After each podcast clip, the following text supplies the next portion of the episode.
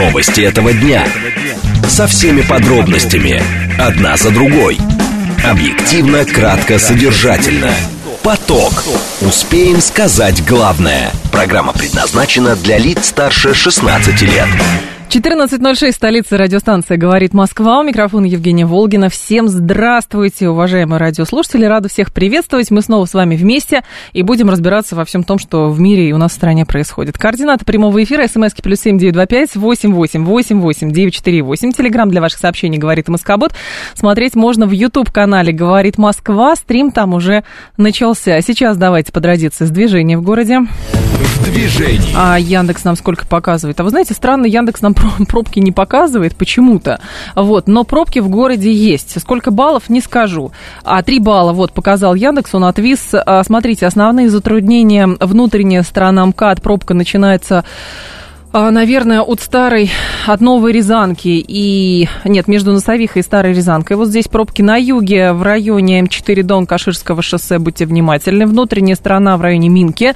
И между Новой Ригой и Волоколамкой. Там тоже есть пробки. Подъезд к Калининградке по внешней стороне затруднен из-за дорожно-транспортного происшествия. Третье транспортное кольцо в районе метро Тульская пробка. Там дорожно-транспортное происшествие, внешняя, стра... э, внешняя сторона, правильно. Садовое кольцо, в принципе, едет хорошо. Слушать. Думать. Знать. Говорит Москва. 94 и 8 FM. Эм.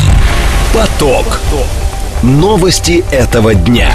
Власти Турции совместно с ООН прорабатывают возможности проведения в Стамбуле переговоров по зерновой сделке с делегацией России. РИА Новости об этом пишет со ссылкой на источник.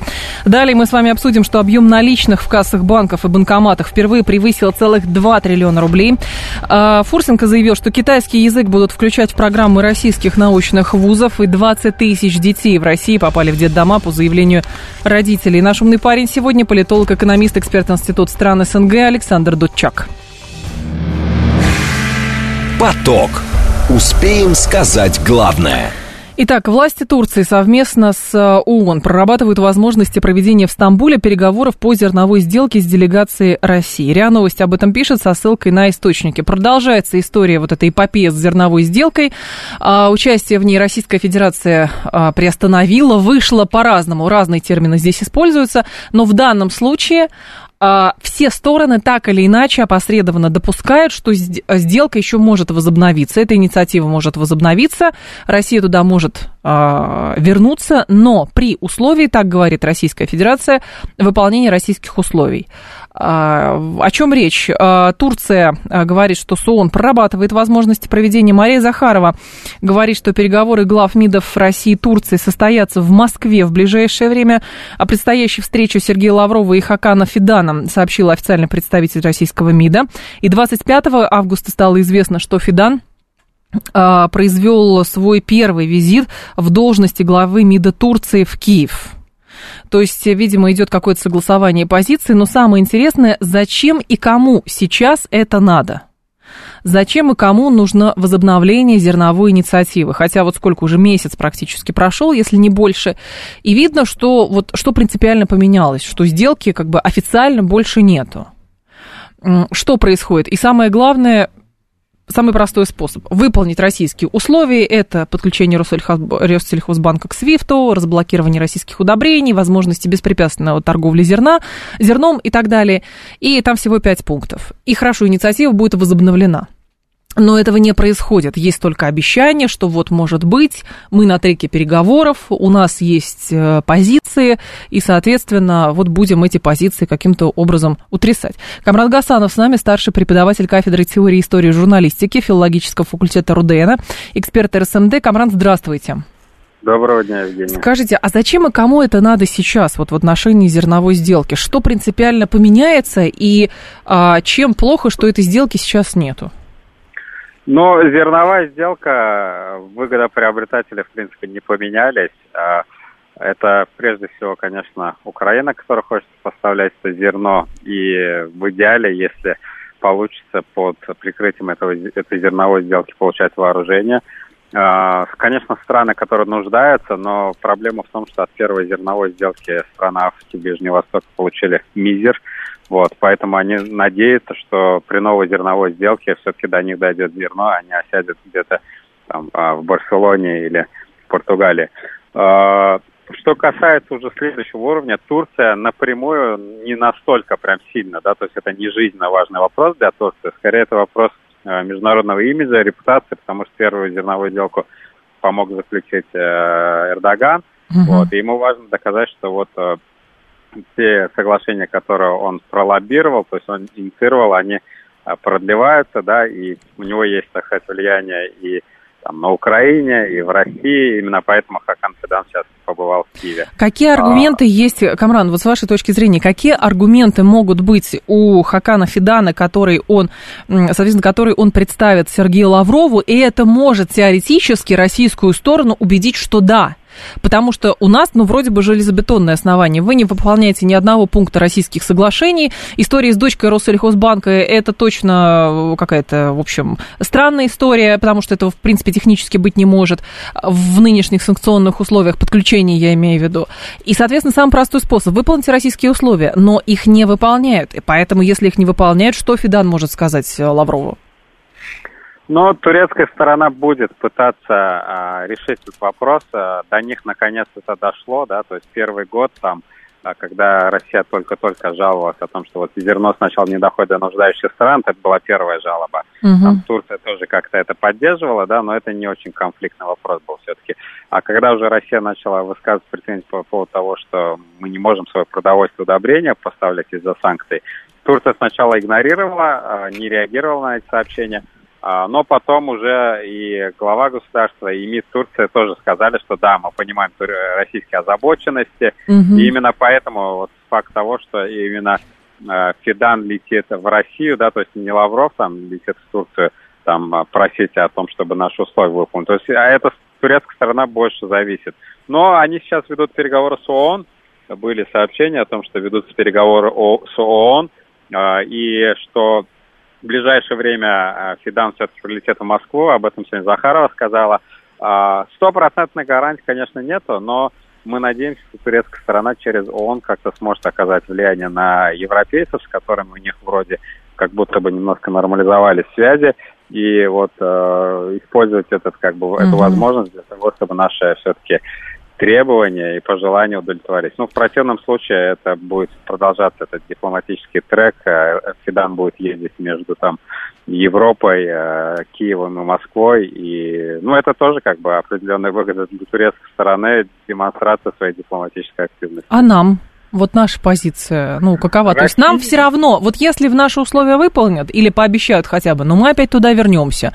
Если нет, тогда мы туда не вернемся, потому что, вспомните, а, все-таки был немножечко, э, скажем так, было опасение политического потери политического лица внутри страны в условиях того, что мы тогда вышли из сделки после взрыва на Крымском мосту в прошлом году, потом мы туда вернулись по каким-то причинам, потом говорим, ну это Эрдогану надо, и тогда, потом очередной кульбит Эрдогана был, потом мы все-таки говорим, что мы уходим оттуда, и говорим, да, наша позиция жесткая, потому что если мы сейчас без удовлетворения наших позиций, только под обещание, например, в эту сделку вернемся, но ну, это будет выглядеть странно как минимум, или никто не заметит. Ну, понятно, да, то есть возвращение России предполагается только в том случае, если наши условия выполняются. Понятно, если там это займет время, там, допустим, на раскачку идет там месяц, но угу. так или иначе мы хотим этого. Ну, тут три выгоды. Первое, это, собственно, наши выгоды, да, у нас э, очень большой урожай, нам надо сбывать это зерно, и турки там вроде по сообщениям некоторых СМИ э, договариваются о каких-то альтернативных маршрутах, там, с участием Венгрии, с участием Катара, угу. который будет финансировать. То есть мы э, прямые деньги будем от этого получать, если это зерно будет сбываться. Ну, второй момент это то, что наш партнер в Африке, да, только что прошел саммит Африки, саммит БРИКС, да, он расширяется, и мы должны Африке демонстрировать, что вот мы, как бы, не мы были инициатором разрыва, да, то есть мы все еще, даже Песков говорит, что мы, э, в принципе, готовы вернуться, главное, чтобы наши условия выполнили. Понятно. Ну и в последнюю очередь да. с Турцией, да, то есть э, Турция как бы пытается, мы не можем там, открыто вставлять палки в колеса Эрдогана. Да, вот он старается, у нас есть двусторонние там вопросы, да, и это как бы один из таких треков, где если где-то мы можем там приобрести, а здесь, э, может быть, чуть-чуть mm-hmm. даже уступить. Но в конечном итоге, понятно, сейчас российские условия более сурово, более жесткий и более бескомпромиссный. Понятно. Спасибо большое, Камран, я вас благодарю. Камран Гасанов был с нами, старший преподаватель кафедры теории и истории журналистики филологического факультета РУДН, эксперт Российского совета по международным делам. Примечательно, о чем пишет э, американская пресса. Wall Street Journal, в частности, на днях выпустила колонку, в которой сказано, что выход России из зерновой сделки помешал вывозу э, трех четвертей украинского зерна.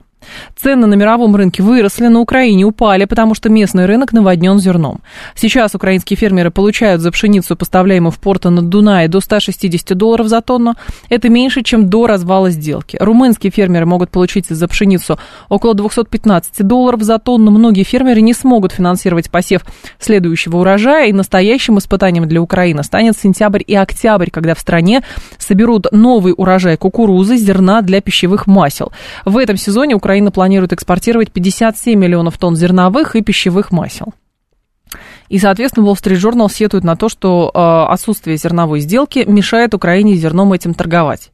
Потому что, видите, э, изначально посыл зерновой инициативы был такой, что страны Африки погибнут без этого зерна. Мы говорим, хорошо, будем помогать. Проходит время, зерно поставляется, но оказывается, где-то на середине пути примерно эти зерновозы резко разворачиваются, и оказывается, что в Африку это зерно не идет. Это зерно их идет страждущим людям в Европе. И страждущие люди в Европе получают это зерно, и страждущими становятся фермеры европейские, которые говорят, ну подождите, вы нам рынок обваливаете, демпинг жесткий устраиваете. Он говорит, ну тогда хорошо, субсидии будут. Говорит, нет, так не пойдет. Мы говорим, наши условия не выполняются. А, соответственно, украинская сторона в итоге все равно пытается даже сейчас, в условиях того, что сделки нет, то есть здесь тоже два трека стоит рассматривать, как мне кажется, я могу ошибаться. С одной стороны, есть заинтересованность, например, Эрдогана продемонстрировать, что он также может решить такой сложный вопрос, и поэтому э, полагается на главу МИДа, который что-то должен такое сказать Сергею Лаврову, что Сергей Лавров, ну, например, изменит свою позицию, или Москва изменит в целом свою позицию, может, президент России изменит свою позицию. Пока оно у нас э, жесткое. Наши требования не выполняются, все. Второй трек, скорее всего, это попытка Киева доказать, что зерновая сделка может работать без участия России. Но, правда, как это сделать, тоже большой вопрос. Ну, вот как? Хорошо, суда могут быть блокированы. Как сделка может без участия России работать?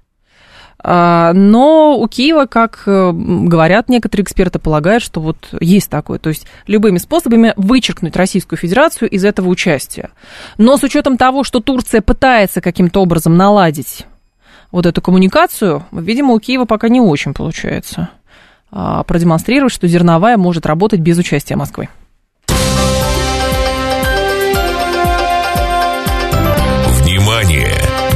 Говорит Москва. 94 и 8 FM. Эм. Поток. Успеем сказать главное. Объем наличных в кассах банков и банкоматах впервые превысил 2 триллиона э, рублей. Объем наличных денег значит, преодолел эту отметку. Э, на 1 августа 2 триллиона 70 а, миллиардов, если я правильно понимаю. Это статистика Центрального банка. За месяц наличные остатки увеличились сразу на 181 миллиард рублей или почти на 10%. Если исключить сезонный всплеск, который фиксируется на 1 января, это максимальный прирост с сентября 2022 года. Тогда на фоне объявленной в России а, частичной мобилизации объем денег в кассах банкоматов подскочил на 202 почти что миллиарда рублей. Forbes пишет, этим летом показатель растет. Второй месяц подряд в июне денежные средства на балансах банков увеличились на 112 миллиардов рублей. А эту тенденцию аналитики объясняют по-разному. Спросим еще Дениса Домащенко. Он зав. лаборатории исследования денежно-кредитной системы и анализа финансовых рынков университета имени Полиханова. Денис Викторович, здравствуйте. Алло. Здравствуйте. Здрасте. Скажите, пожалуйста, о чем все-таки это говорит вот такой объем наличных в кассах? Это проблема для банков теперь? Не проблема. А как, что можно сказать о финансовом поведении граждан тогда? Ну, действительно, 2 триллиона рублей в кассах э, коммерческих банков еще не было. Э, если посмотреть по сравнению с годом ранее, то прирост составил 49%. Год назад было триллион четыреста угу. в банках, э, именно в кассах. Ну а причины, ну, во-первых, это процессы девалютизации внутри страны. Например, последние пару месяцев население, пользуясь случаем выросшего доллара, фиксирует прибыль, кто покупал год назад валюту там по 60-70, э, в общем-то, уже хорошую прибыль заработали. А для этого требуются рубли, причем их нужно в большем количестве, нежели, нежели ранее. Соответственно, так как вырос курс. Ну, это первая причина. А вторая причина – это все-таки нервозность населения вызвана политикой, слухами, что якобы в банках могут там что-то заблокировать там, для отдельных э, категорий граждан. Э, дальше э, Третья, наверное, причина это то, что большее количество денег на руках у населения стало, и вот эта наличность, она периодически заходит в кассы банков. Угу. Но, кстати, кстати, есть вот такой интересный момент, что рост ключевой ставки был также, на мой взгляд, вызван более низкими темпами роста срочных депозитов в банках по сравнению с текущими счетами. То есть mm-hmm. текущие счета растут быстро, там 30-60% э, в год, а срочные депозиты, ну, 5-6%. То есть вот такой, такой То момент. есть, а, ну, по сути, это выглядит как самое логичное объяснение, это открытие более выгодных рублевых депозитов. А, простите, я что-то не очень услышал. Ну, я имею в виду, сейчас. что а, я говорю, что объяснение как бы основное это, соответственно, предложение банков по депозитам рублевым. Люди хранят деньги в рублях, и, соответственно, от этого наличности много. Потому что некоторые наши слушатели пишут, просто заработал печатный станок.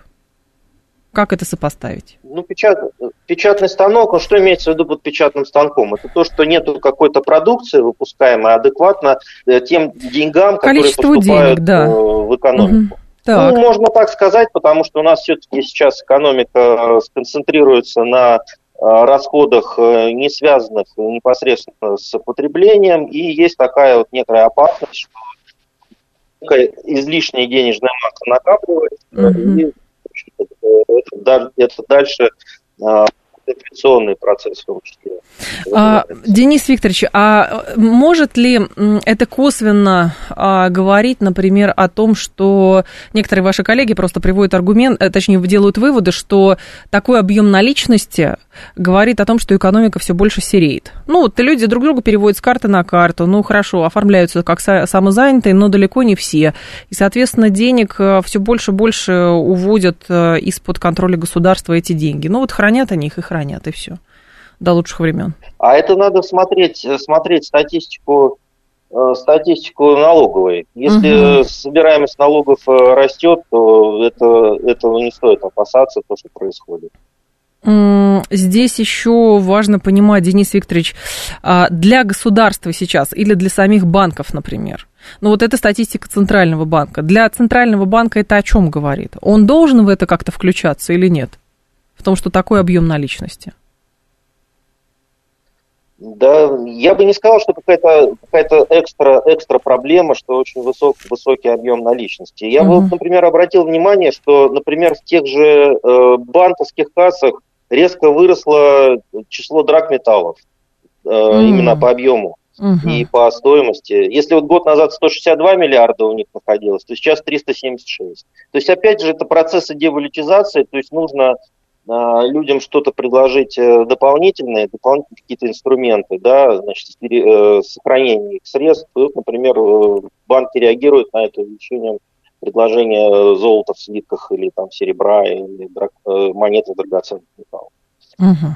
А можно ли здесь какую-то тенденцию проследить а, в связи с тем, что вот год назад, вы сами приводили статистику, год назад был всплеск, теперь всплеск, Хотя, казалось бы, какие еще внешние факторы могут на это влиять? Ну, здесь э, тут э, процесс такой еще, что дело в том, что у нас образуются два контура независимых. Да? Угу. То есть это внешний контур э, безнала, безналичной валюты, и внутренний контур наличной валюты. Вот с наличной валютой особо делать нечего, и население сейчас в раздумьях вот по этому курсу продавать или не продавать. Вот часть уже сдалось, так сказать, и, про, и продала. Значит, примерно на, где-то наполовину. Там по оценкам ЦБ был где-то 100 миллиардов, сейчас осталось на руках 50 внутри страны. Но при этом, э, при этом на внешнем конкурсе, контуре э, есть некий дефицит, некоторый дефицит валюты, который подталкивает опять-таки э, цены вверх. Курс вверх. Так что такой у нас интересный рынок получается. Да, спасибо большое, Денис Викторович. Я вас благодарю. Денис Домащенко был с нами, зав. лаборатории исследований денежно-кредитной системы и анализа финансовых рынков Российского экономического университета имени Плеханова. А что, как еще эту тенденцию объяснять, в частности, аналитики, которых Forbes опросил? Одна из причин роста кассовых остатков, чисто техническая, связана она с переоценкой. А такого мнения придерживается, например, управляющий директор экспертра Юрий Беликов. Из-за девальвации рубля к доллару и евро в июле средства в валюте росли в рублевом выражении, но помимо этого банки подкрепляли кассы, так считает аналитик. На фоне ослабления рубля рост, рос спрос на валютообменные операции. Зачастую граждане могли конвертировать в рубли а, валютную наличность, а, при, которую они приберегли с прошлого года, пытаясь тем самым компенсировать прошлогодние покупки долларов и евро на пике их курса к рублю, объясняет Беликов. Как вы себе это объясняете? О чем это говорит? Когда у нас фиксируется объем наличных в кассах, банков и банкоматах впервые превысил 2 триллиона рублей. Есть аналитики, которые считают, что это а, говорит о том, что экономика постепенно сереет, все больше, больше, больше сереет. Плюс есть э, вопросы, конечно, там люди переводят друг другу деньги с карты на карту. А, люди, да, кто-то оформляется самозанятым, кто-то не оформляется. И, соответственно, здесь действительно вопрос еще налоговой статистики. Но многие действительно обращают обращает э, внимание, э, соответственно, на то, что э, спрос на наличность, он резко вырос кто-то эту наличность э, просто снимает и, соответственно, держит э, дома где-нибудь, нет на депозитах в банках. В банках говорят, что рост депозитов э, как раз способствует тому, что люди накапливают наличные деньги. Вот. Но при этом, видите, и Денис Домащенко говорит, что здесь вопросы есть и к тому, что люди не только в наличные, день, средства свои хранят в денежном выражении, но и в драгметаллах, например. Их тоже стало много люди тоже стали много драгметаллов покупать. 7373948, телефон прямого эфира. У меня часть накоплений в долларе, купленного по 24 рубля. Какой вы, полковник Мозамбика, прозорливый человек.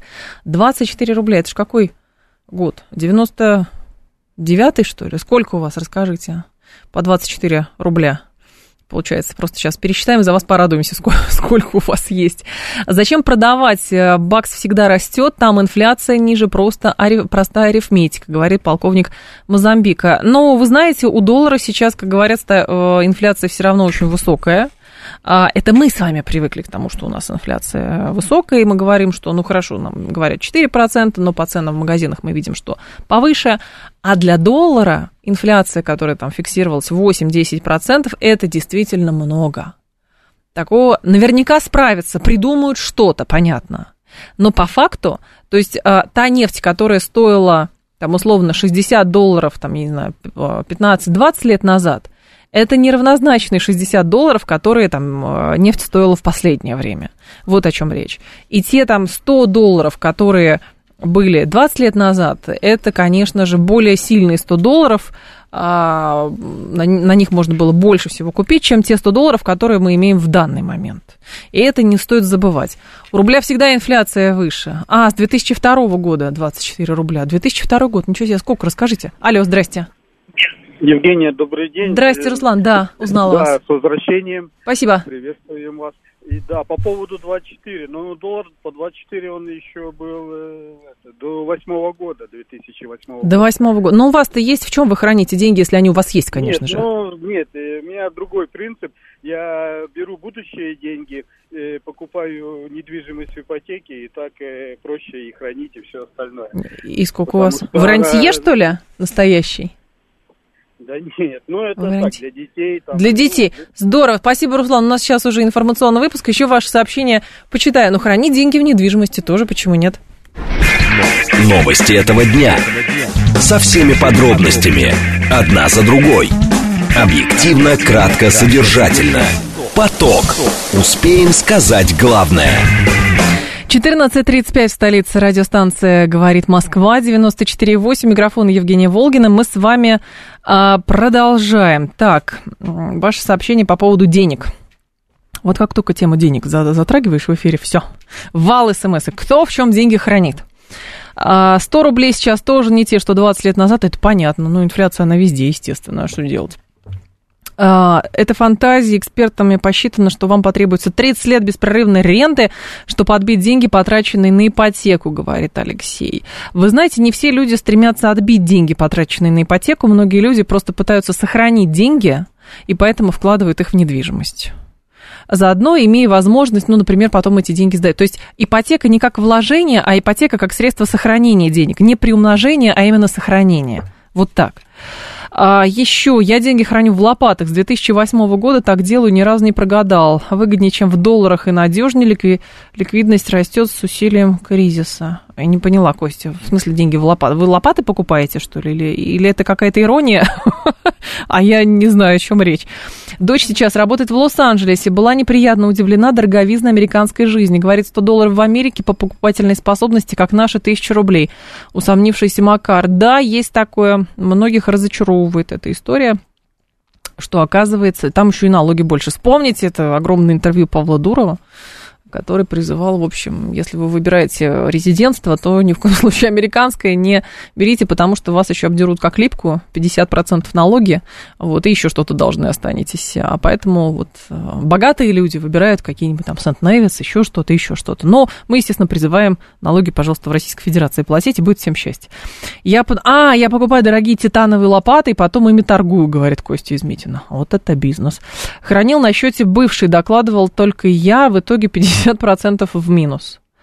На счете бывшей жены хранили, что ли, деньги? Ну, тоже странно. А что вы удивляетесь, что у вас 50% минус? Ну, вы кладете, она берет. Нормально, симбиоз. По идее, так в семейной жизни обычно бывает. А что вы думали, изменится, что ли, что-то? Внимание! Говорит Москва. 94 и 8 FM. Эм. Поток. Успеем сказать главное. А, китайский язык решено включать в программы российских научных вузов. При этом важно сохранить русский язык как один из главных при общении ученых, подчеркнул помощник президента по науке и образованию господин Фурсенко. Во время выступления на форуме «Территория смыслов» он напомнил, что ранее в качестве второго обязательного иностранного языка был, э, китайский был введен в Московском физико-техническом университете. Фурсенко добавил, что сейчас в мире уже 30% научной литературы сдается на китайском языке, и поэтому китайский нужно активнее изучать. Но с другой стороны, ведь китайские ученые публикуют свои работы, в том числе и на английском языке. И получается, что Фурсенко говорит про китайский язык как альтернативу английскому языку, потому что мы больше с Китаем взаимодействуем, но китайцы говорят на английском активно и публикуются в иностранных, в европейских журналах, в американских журналах научных. Как здесь быть? А, Джилмарт а, Алиев с нами, первый проректор Российского государственного социального университета. Джилмарт Фазылович, здравствуйте. Здравствуйте, Евгений. Скажите, пожалуйста, вот эта история с китайским языком, а, как там вторым обязательным и так далее в научных вузах, это больше про политику или действительно сейчас наука начинает говорить на китайском? Почему спрашиваю? Потому что, насколько я понимаю, китайские ученые от мира не закрываются и хотят в иностранные, в европейские, американские журналы, и поэтому активно публикуют свои работы на английском языке. О чем говорит Фурсенко? А, но Фурсенко говорит о скорее общекультурной такой картинке и тренде политическом, угу. но, э, скажем так, вы тоже правы. То есть, если мы говорим о научном ракурсе, о научном аспекте, то, в общем, во-первых, овладеть китайским на уровне передачи научных нюансов это крайне сложно, крайне затруднительно. Более того, сами китайцы достаточно большое количество дисциплин и э, уровней погружения, в общем, как бы особо ни на кантонском, ни на пунхуата не стремятся. Они, в общем, угу. используют английский не только для того, чтобы публиковаться в международной научной периодике, но еще и потому, что эта самая английская языковая база, она достаточно глубоко проработана в терминологическом плане. Угу. Поэтому тут скорее, знаете, смешение такое, да? Нужно ли знать китайский для того, чтобы дружить с Китаем? Ну, не вредное, скажем так. Это точно недостаточные ну, да. условия, но это общекультурная история. Всегда это хорошо, когда ты уважаешь своего партнера и можешь продемонстрировать хотя бы основные контуры владения языком. Но в данном случае, просто кажется, он же говорит, китайский язык будут включать в программы российских именно научных вузов, приводит в качестве примера э, МФТИ, где впервые был китайский язык как раз внедрен. То есть я так понимаю логику Фурсенко, он скорее говорит именно про научное сотрудничество, и поэтому нужен китайский. И, а про английский вообще не упоминается. То есть потому что как бы английский и так понятно что, или китайский вместо английского. Как вы это видите?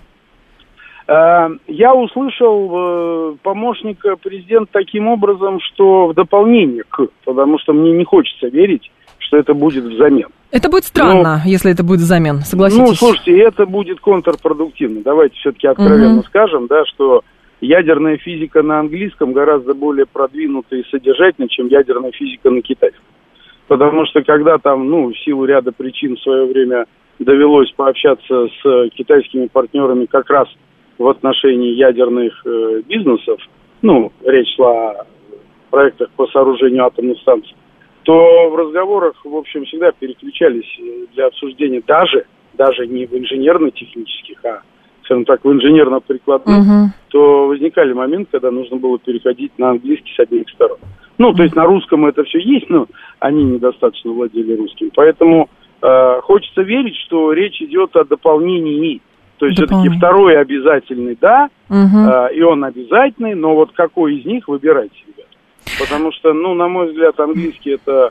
Это не важно, как я к этому отношусь, но де-факто это, в общем, язык международной науки. Это, это факт, что его отрицать. А, Джилмар Фазович, другой момент, когда Фурсенко говорит, что э, важно сохранить русский язык как один из главных при общении ученых, а русский язык, он один из главных при общении ученых на международном уровне? Нет. На международном уровне нет, если не иметь в виду некоторые специальные общности, как ЦЕРН или проект по расшифровке генома. Там русский язык действительно, как говорится, там входил в четверку, пятерку или шестерку языков общения. Угу. В ЦЕРНе так он до сих пор в нее входит, а в геномном проекте он не входит просто потому, что проект завершен успешно, кстати. Но я, опять же, понял так э, э помощника, что он говорил о сохранении русского языка как средового языка общения наших ученых между собой, а не с зарубежными партнерами. Это на самом деле проблема. Почему? Потому что, а потому что у нас есть некоторые такие, знаете, странности уже, в общем, до нас добрались. Вот недавно на, на кадровом комитете рассматривали рекомендацию одному из наших научных сотрудников на присвоение звания профессора. И я попросил э, показать мне файл прошлогодний, публикации этого человека. Угу. Да? А, мне показали шесть статей. На, ну, в принципе, достаточно содержательные статьи, четыре из них на английском. Прошлогоднего, я подчеркиваю, 22 год. Да? А, как бы из Скопуса нас вывели, из Web of Science вывели. А, из шести статей четыре на английском. Поскольку тема так. такая, знаете, сложная, семасиологическая, я попросил дать мне русские текста для того, чтобы убедиться в качестве переводов содержать. Парадокс в том, что вот еще раз, из шести статей прошлого года, ну, имеется в виду первого квартира, конечно, достойно, четыре мне дали на английском, а оказалось, что три из них просто не существуют на русском. Они А-а-а. и не а. писались на русском языке.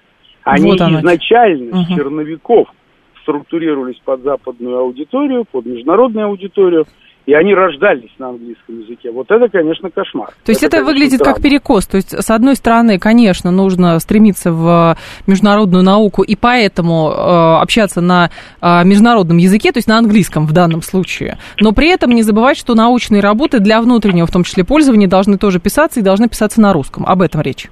Да, но я бы еще жестче поставил да. акцент. Научные работы должны писаться на русском языке нашими учеными, вне зависимости от того, на какую аудиторию они рассчитаны потому что в противном случае нам грозит, как говорится, такая, знаете, сегрегация по э, целевому клиентскому Нет, а как, вот в Lancet, это... как в Lancet писать на русском языке? Ну, например, или в журнал Science? В Lancet писать нужно на английском языке, но изначально материнская статья, которую а, предполагают речь, в Lancet, она все-таки должна быть на русском языке, потому что угу. русский язык, государственный язык российской науки. Понятно. Спасибо большое, Джилмарт Фазылович, я вас благодарю. Джилмарт Алиев был с нами, первый проректор Российского государственного социального университета. Владимир спрашивает, есть ли преподаватели? Да я думаю, что есть преподаватели, потому что спрос найдется и будет. А китайский выучить это очень сложно, китайцы сами учат свой язык всю жизнь, говорит Макарон. Ну хорошо, а русский язык тоже все учат всю жизнь. А, поэтому что здесь такого? Нормально учить, развивать свой язык всю жизнь, это нормально. В МФТИ студенты недостаточно загружены, чтобы еще и китайский изучать, говорит Алла Северная Тушина. Ну, знаете, если наука и развитие науки идет э, таким образом, что нужно говорить на китайском языке, то, соответственно, да, нужно учить китайский язык. Чтобы уметь читать литературу научную, китайскую, Потому что, видите, ну, Фурсенко отмечает, что в мире 30% научной литературы сдается на китайском языке. Вопрос, на каком языке сдаются остальные 70%. Что-то мне подсказывает, что все-таки на английском языке. И поэтому здесь важно, конечно, понимать, в вот в этом желании, понятно, обозначить, есть дружественные страны, есть недружественные страны, но по факту английский все равно остается базовым языком международного общения. В, культуре, в науке, везде английский язык. И поэтому понятно, что в дополнение к английскому, наверное, если это так выглядит, то вполне логично. Да, мы с китайцами теперь больше начинаем взаимодействовать, и тогда, соответственно, хорошо бы изучать китайский язык, потому что этих людей просто надо уметь понимать. Вот о чем речь. А, и, соответственно, китайцы тоже говорят на английском, говорят хорошо на английском, потому что им нужно внедряться в международную, там, европейскую, американскую, а, русскую в том числе, соответственно, там, науку, культуру и так далее. И поэтому логично изучать английский язык, логично изучать русский язык и так далее. Но чтобы не было действительно вот этого перекоса с э, англосаксонским миром покончено, больше ничего, поэтому давайте теперь китайский язык. Тогда не получится ни никакой ни европейской науки, ни э, китайской науки взаимодействия, потому что ни того, ни другого языка не будем знать. В этом году перевел дочь в школу, где английский ежедневный и китайский второй, говорит Евгения. Этим никого не удивили, Евгения. Но, правда, единственное, важно все-таки не забывать, когда в таких школах э, дети учатся, что действительно русский язык все-таки базовый. И на русском языке грамотно нужно уметь говорить, на русском языке нужно грамотно уметь писать научные статьи, на русском языке э, нужно уметь грамотно э, учиться, взаимодействовать и все, потому что он действительно в базе. А, так, еще. Девушка, вы не очень понимаете, китайцы иногда из разных районов не могут понять друг друга, куда уж там учить их язык.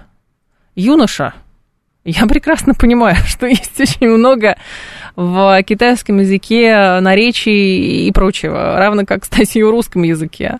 Вот. Но что-то мне подсказывает, что как-то сложилось в дипломатическом мире, в научном мире, в образовательном мире понимание то, как выглядит китайский язык, как нужно учить китайский язык для иностранцев, как именно там, что там нужно учить. Это есть. Поэтому никто тут не открывает нового мира. А, и, соответственно, если есть ученые, которые изучают, что происходит там в Синьцзян-Уйгурском районе и так далее, понятно, что они учат наречие этого района. Если нет, то, соответственно, они делают что-то другое. Если речь идет о медицине, то, соответственно, наверное, там найдут а, какие-то еще способы изучения китайского языка.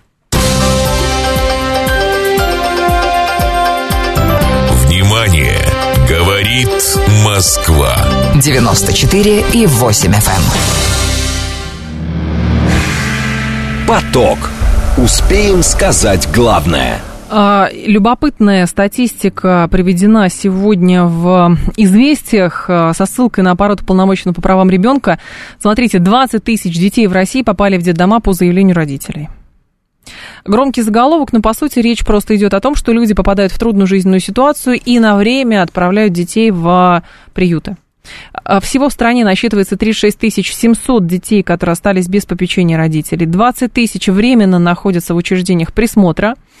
А, Маргарита Несесова об этом рассказала. Это юрист фонда волонтеров помощи детям-сиротам. По ее словам, официальная статистика по этому показателю не публикуется, и чтобы отправить ребенка в детское учреждение, родители должны направить заявление в органы опеки и попечительства. А, мои коллеги поговорили с уполномоченным по правам ребенка в Москве Ольгой Ярославской на эту тему. Давайте послушаем, потом обсудим. Все, что касается всей этой статистики российской, которую вы озвучиваете, и, конечно, мне крайне сложно ее комментировать, потому что я могу комментировать только по нашему региону. статистика детей, которые по заявлению родителей находятся в московском регионе, она, конечно, ведется. Вот на сегодняшний день у нас порядка 111 детей, 1100 100, 1100 детей находится вообще в центрах семейного содействия, семейного воспитания, так в Москве называются детские дома, как вот э, обычно при, привыкли люди говорить, и из них только 100 детей находятся по заявлению. И условиями этого являются, во-первых, эти дети находятся всегда меньше 6 месяцев, и по каждому ребенку есть абсолютная карта, почему этот ребенок тут находится, на каком основании, что с родителями, а, как он, э, как работает с семьей, если семья нуждается в помощи, дорожная карта по каждой семье. А, Все, что касается а, вот общей такой большой статистики, которая на самом деле такая страшная, вот читаешь 20 тысяч, прям страшно становится по заявлению родителей, здесь надо разбираться. Во-первых, мне кажется, что здесь мож, могут быть учтены а, заявления родителей, которые отправляют детей в специализированные учреждения. Это дети-инвалиды и дети с тяжелыми заболеваниями, нарушениями. Надо разбираться. Вот так огульно говорить нельзя.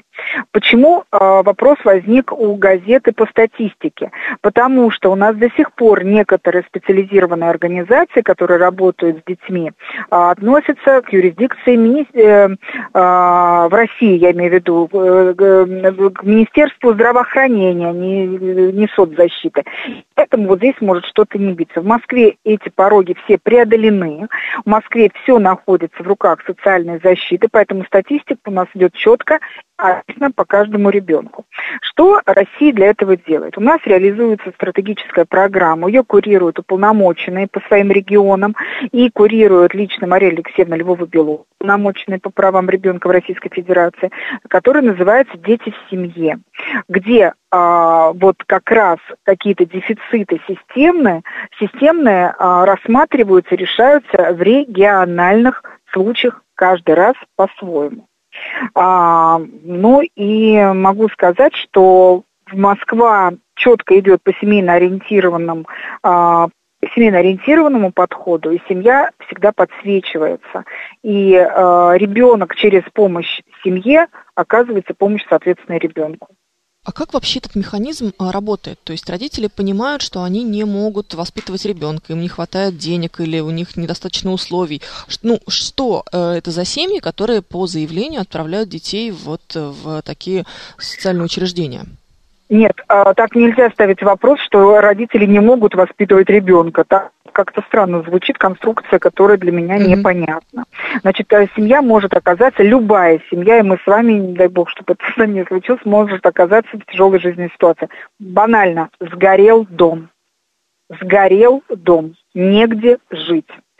Пока регион окажет э, помощь, пока дадут или на ремонт, или или что-то выделят, а, ребенок должен находиться в безопасности. В этом случае берется заявление с родителей, ребенок помещается или дети помещаются. Например, мама воспитывает ребенка одна. У мамы находит какое-то заболевание, который, э, э, которое подразумевает, например, ее поездку в федеральный центр покидать регион, она ребенка взять с собой не может, на длительное лечение. Родственников нет куда ребенка девать. Ребенок помещается в социальное учреждение по заявлению родителям, маме оказывается помощь, ребенок находится в безопасности под надзором. А, родители, два родителя, например, теряют работу одномоментно, и они просто не могут физически содержать, например, семью. Например, такое тоже бывает, редко, но бывает. Помимо того, что там включаются социальные службы э, по поиску работы, моя карьера и так далее, ребенок как какое-то короткое время может проживать в социальном учреждении. Вот Понятно. это просто те жизненные ситуации, которые вот э, на поверхности. То есть э, речь не идет о том, что это у нас 20 тысяч плохих родителей, которые хотят отказаться нет, от своих детей. Нет, да. конечно, конечно нет. А, к сожалению, вот э, сам тон я прочитала в статье, он именно такой, что вот сколько нерадивых и так далее. Если нерадивые родители, да, есть Конечно же, они есть, но они чаще всего не по заявлению э, родителей помещаются, а по акту о безнадзорности это совершенно другая статистика. Ольга Ярославская, а, уполномоченная по правам ребенка в Москве, Евгения Фомина с ней побеседовала по поводу вот этой статистики, которую сегодня приводит газета «Известия», что 20 тысяч детей в России попали в детдома по заявлению родителей. Это здесь называют социальное сиротство, родительское сиротство, то есть когда живы родители, но дети по каким-то причинам оказываются в детдомах. У меня простой вопрос. С вашей точки зрения решение проблемы социального сиротства какое? То есть понятно, что в принципе, ну, э, воспринимать детский дом стоит как место, куда ребенка отправить, когда у него вообще никого нет. Ну вот просто вообще никого нет. И, конечно, чудовищной абсолютной ситуации можно только догадываться о том, какие трагедии переживаются в семье, как, как это все переживают дети, когда их при живых родителей отправляют в сиротские учреждения. Теоретически понятно, что проблема социального сиротства в принципе могла быть отчасти решена, когда развиваются разные формы, например, сопровождения. То есть дети все равно с родителями остаются, если родители не угрожают их жизни. А, приходят какие-то социальные службы, там что-то еще как-то помогают, как-то активно включается в это школа и так далее. Но это развивается все довольно сложно. Вот. И не все регионы это могут сделать. Самое простое, конечно, взять, изъять, и потом будут разбираться. Потому что здесь тоже по срокам, сколько ребенок этот может, э, э, социальная сирота, находиться в учреждении, три месяца, полгода, почему они там зависают в этих детдомах годами. Этих детей не могут ну, определить другие семьи, потому что по факту у них есть свои родители живые. А, и здесь много-много вопросов. С вашей точки зрения, давайте три минуты у нас с вами есть, как решить вопрос социального сиротства, как сделать так, чтобы дети в детских домах не оказывались. Что здесь? А, потому что вот даже а, собеседники а, известий говорят, что это разные формы, да, надомная, полустационарная помощь по месту жительства, уход на дому, какая-то коррекционная психологическая работа с ребенком и родителями, центры дневного пребывания. Мы не говорим о том, когда, вот Ольга Ярославская об этом тоже говорила, отправляют в специализированные интернаты, когда дети, например, там с серьезной, очень глубокой инвалидностью. Дома чисто физически за ним уход невозможен, тот, который возможен сиротских учреждениях. Хотя, опять же, многие говорят, что в сиротских учреждениях далеко не всегда оказывается должный уход, и, в общем, не все готовы туда этих детей а, отправлять. Общался с детьми из детских домов, это для нас ужас, для них ужас и кошмар, они готовы быть беспризобранниками и бомжами, бомжами, чем снова туда, говорит Руслан Николаевич. Есть такое, это правда, это большая-большая трагедия. И вопрос, как а, эту проблему решать? Понимаете, в Москва город состоятельный, богатый, здесь есть э, патронатные семьи, какие-то там системы опеки, попечительства, вот эти детские деревни есть тоже, там еще с 90-х годов то, что развивалось по области. Это все есть, но мы говорим системно. Или нет ответа на этот вопрос? Или вот есть детские дома, ну да, попали люди в трудную жизненную ситуацию, и, соответственно, ну вот давай полгодика ты там поживешь. Но это тоже, согласитесь, психологически сложно себе представить, что куда ни к бабушке, ни к дедушке, а куда просто в детский дом. Вот просто вот так вот, в казенное место. Понятно, что это было там во время войны, э, во время вот Великой Отечественной и прочее, там во время голода какого-то, потому что это было единственное место, где была еда. Просто единственное место. Вот. Но сейчас, казалось бы, наверное, могут быть какие-то более гуманные, более цивилизованные, что ли, возможности заботы о детях, обеспечению детей без отрыва от родителей, опять же, если они не представляют для него опасности, если там не насильники, не убийцы какие-то, не те, кто голодом морит, на горох постоянно ставит там, окурки об них тушат и так далее. Нет, я не про садизм. Я говорю про просто людей, которые оказались в трудной жизненной ситуации. Семьи организовать, где родители работают на зарплате, говорит Руслан. Это есть, но это, видите, не везде. Вот есть вот эта система, там, детские деревни СОС и так далее, это все есть. И какие-то еще формы. Но, видите, не везде. Но, опять же, это все равно организация некая, где есть другие дяди и тети чужие, и там просто, ну, вот этих детей в этом доме, их поменьше, чем в обычном детском доме, ну, там 7 человек, как с частными школами, в классе 30 человек, а там в, в частной школе 7 человек, в обычной 30, вот здесь примерно то же самое. Может, просто детдома должны быть нормальные? Да вы знаете, Костя, ну и семьи должны быть нормальные, но жизнь оказывается, жизнь оказывается сложнее, и вопрос повисает в воздухе. Новости мы продолжим.